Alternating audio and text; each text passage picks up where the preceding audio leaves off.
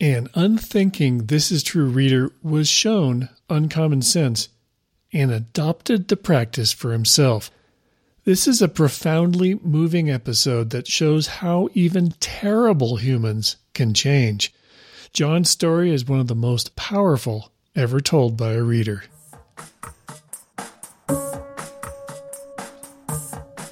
Welcome to Uncommon Sense. I'm Randy Cassingham. Last week's episode reminded me that another of the first season episodes that listeners demanded I rescue somehow when I took them offline was this one about a This Is True reader, John in Arkansas.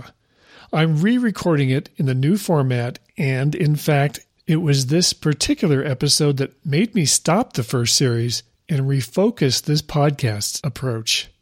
After the Pulse nightclub mass shooting in Orlando, Florida in 2016, I wrote a blog post that argued anyone could do something about mass killings. I'm not going to read that essay since that's not the point. If you want to see it, you can find a link on the show page. No, what I want to highlight is a comment made there. John's comment. It shows uncommon sense in a startling way, and I'll be going through it in depth. You surely remember that shooting. It was the deadliest violent attack against LGBT people in U.S. history and the deadliest terrorist attack on U.S. soil since 9 11. It was perpetuated by a Muslim man who swore allegiance to the terrorist group ISIL. A former co worker of the shooter at the security firm he worked at said the shooter had talked about killing people, used slurs, and had a lot of hatred for people, black people, women. He did not like Jews, he did not like Hispanics, nor did he like gay or lesbian people. And in that so called gay nightclub, he killed 49 people plus himself and wounded 53 others. Here's what John wrote I know a bit about hate. For some years, I was the most homophobic anti gay asshole you could know. In that period of time, I was very much hurting. As you already know, and those here who have seen my previous posts might remember, I was a survivor of molestation in my youth. It led me to a dark, dark place. That's the context for John's comments. There's more, which I'll get to in a minute. What John was reacting to was from my essay where I said anyone can do something about the type of hate that drove this shooter to kill and hurt so many truly good people. That something I said was, we all have to say stop out loud. When you hear or see racism, you need to take a stand, saying, I see that as racist and I don't like it. If they don't stop, break your connection with them and, if you can, tell them why. When you hear or see gay bashing, take a stand, saying, I have friends who are gay and they're good people. I don't want to hear that again. If they don't stop, break your connection with them and, if you can, tell them why. If you hear or see someone bashing a religion or the lack of religion, take a stand, saying, I know atheists, Jews, Muslims, Christians who are not like that and lumping them all together as evil is wrong, stop it. If they don't stop, break your connection with them and, if you can, tell them why. So back to John in Arkansas's comment. He continues I fear if everyone, or even just a few, take your words to heart and ostracize people who are in the first stage of hate, words, they will be left to commiserate with the like minded and eventually move on to violence, whether it be with a gun or not. Instead of cutting people off that are infected with hate, we should reach out to them, show them how civilized humans behave, invite them to gatherings of people different from them. Also, engage them about why they feel X is evil. Find out the root of why they feel that way, and then try to get them help. Yes, there is risk here, so your closeness to the person would have to be considered. Someone you met last week? Yeah, cutting the tie might be a better idea. Someone you have known for five, ten, fifteen years? Family? Really, I don't think I can draw that line for you. You know them, and if they respect you, you might have a chance to change their thinking. Risk versus reward, it's a tough call. End quote for the moment, because this is where John got it wrong. He actually started by saying he was angry and had let this reply wait for several days before posting. His bottom line was that people shouldn't ostracize the racists, the religious bigots, the homophobes, quote, except as the last resort. But that's exactly what I did say. If they don't stop, break your connection with them, and if you can, tell them why. Deep down, John was terribly afraid of being cut off from family and friends when he was a gay basher. In fact, in the next segment, he talks about how he was alienated by friends and family. They, indeed, ostracized him for his behavior when he was too over the top. Yet, that was part of his healing, his transformation. Losing connection to friends and family hurts, and he did the work to fix himself and, by extension, his connection with them. So let's go back to his comments. He continues I'm going to tell you a little bit about my descent into hate. During high school, after my abuse, I became very vocally anti gay. Westboro Baptist Church, if they existed then, probably would have found me too radical to fit in with them. Fortunately, for the most part, I was too much of a coward to actually go around gay bashing or the like. But as the years drew on, I graduated, went to college, managed to flunk out of two different universities, mostly because I self medicated with alcohol and other drugs. By this time, I had overcome some of my cowardice, as I thought of it. I began going to places that gays hung out and catching one alone and starting a fight. It actually seemed to ease my pain at the time. For the duration of the injuries I received, I could actually go without alcohol or drugs, so long as I felt I came out on top or won. During the fights, I actually pictured my abuser as the one I was hitting. Transference, I guess, is what one of my counselors years later would say. But things escalated as my behavior began to alienate both my family and friends. Not the fight so much as I managed to keep that secret from almost all, and I met a few who had like minded ideas about gays. To make this a bit shorter, I'm cutting the details of my final act of violence against gays over two decades ago. But suffice to say, I ended up in the hospital. And to my surprise, one of my potential victims and his significant other became my only support system. I went through a change during the months of my recovery and rehabilitation. I'm not saying it was an easy change. There were bumps. There were times I had to check myself, times friends had to check me. But eventually I let go of hate and claimed my life back. I reconnected with family, friends. I made many new friends through the victim and his now husband. And mostly, I learned there are no boxes. We try to put people into these convenient boxes to understand them gay, straight, Muslim, Christian, atheist, Jew, white, black, Hispanic, etc. What I learned that night and in the months that followed was the only time we fit into boxes are when we are dead and being buried. And I am still learning. That's another thing I learned. Education is never over. I still have flashes of anger. I still have the effects from both the abuse inflicted on me and the wound I received that night both physical and psychological.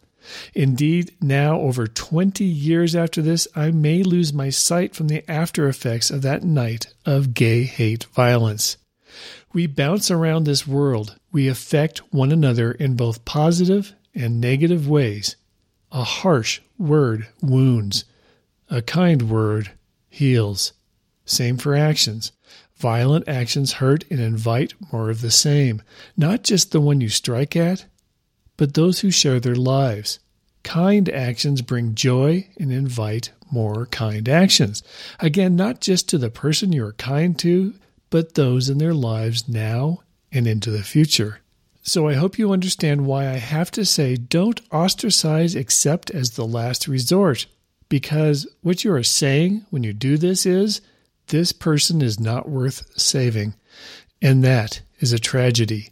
But I also realize you can't help everyone. And some aren't ready to be helped. And yes, some may be so damaged none will ever reach through their walls. So, what is my point here? Hate can be cured, but it can't be cured by condemnation without love. So, what is the solution? I am not really sure. Love as many as you can? Love as many as will let you? I'm not sure where to draw the line. End of John's comment.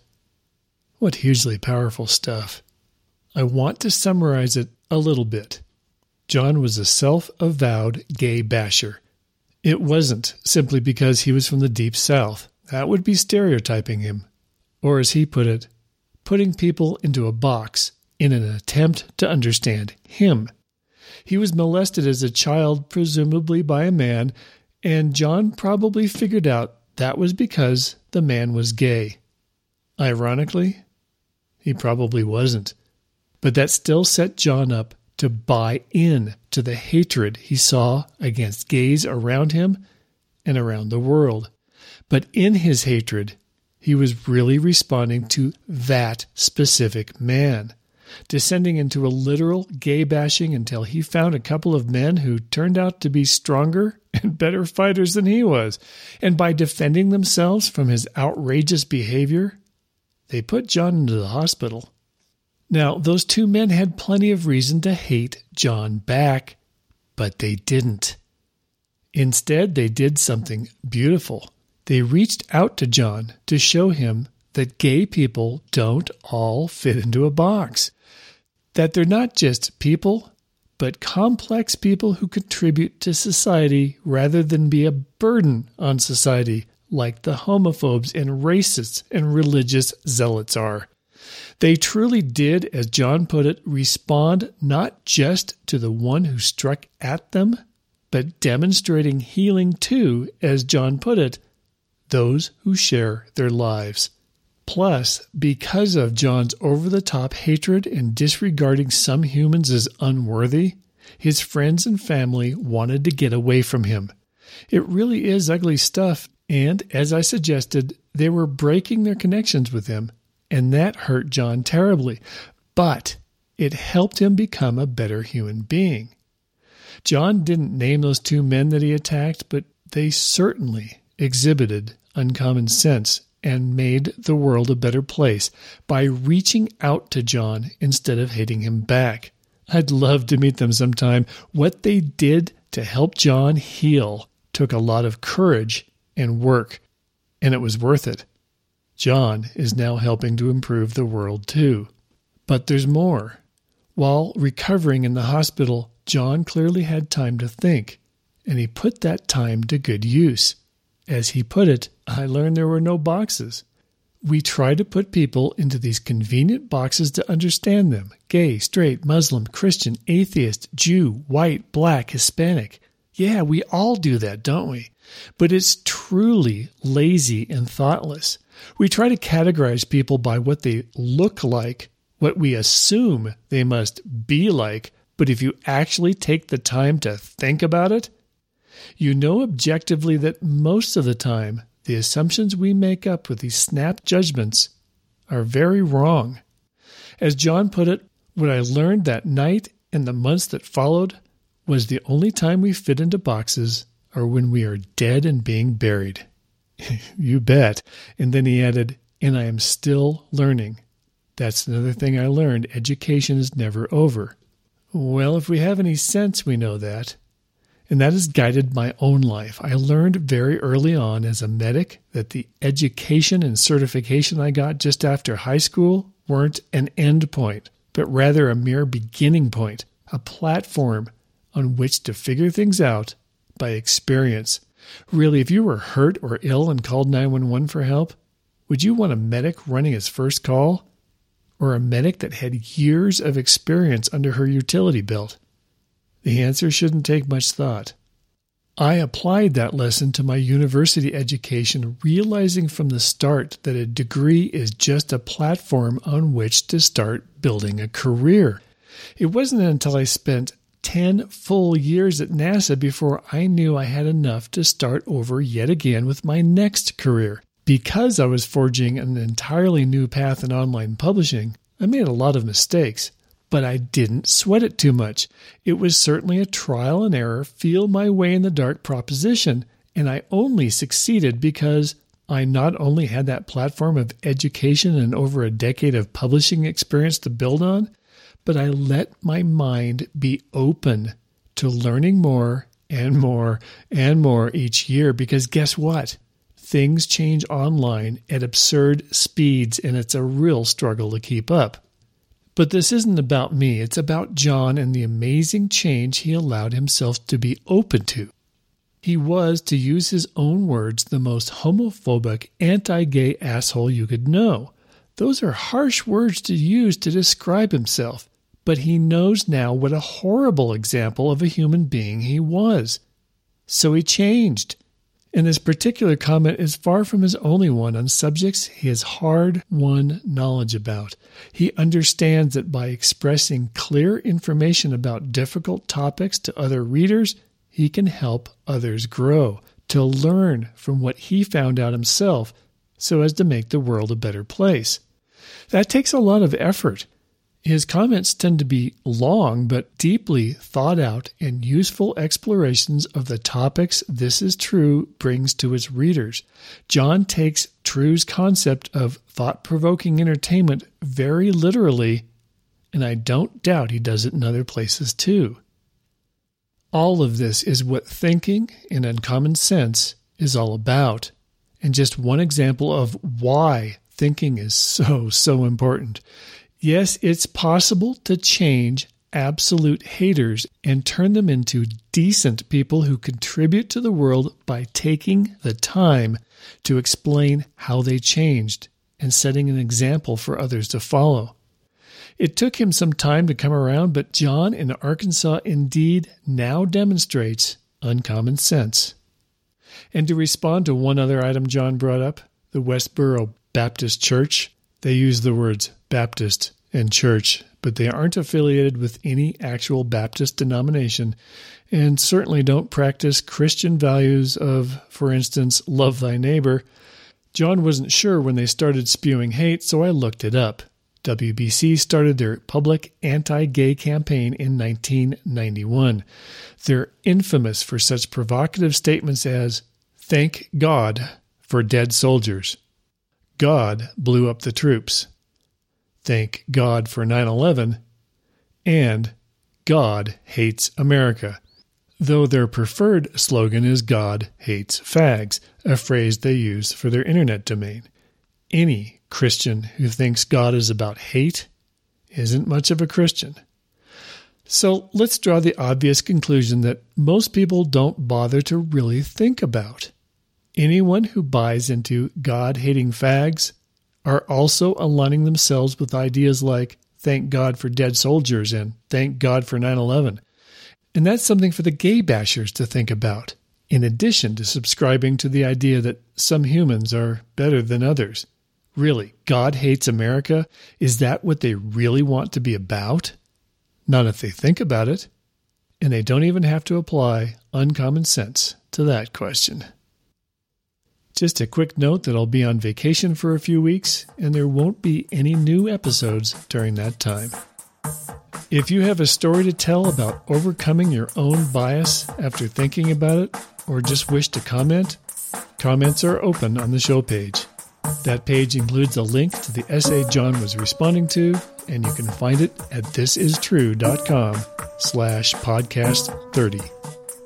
If you're not already a subscriber to This Is True's text newsletter, sign up for free at thisistrue.com and see examples every week of what happens when your fellow humans do, or don't, exhibit uncommon sense in a wide variety of situations. It truly is thought provoking entertainment.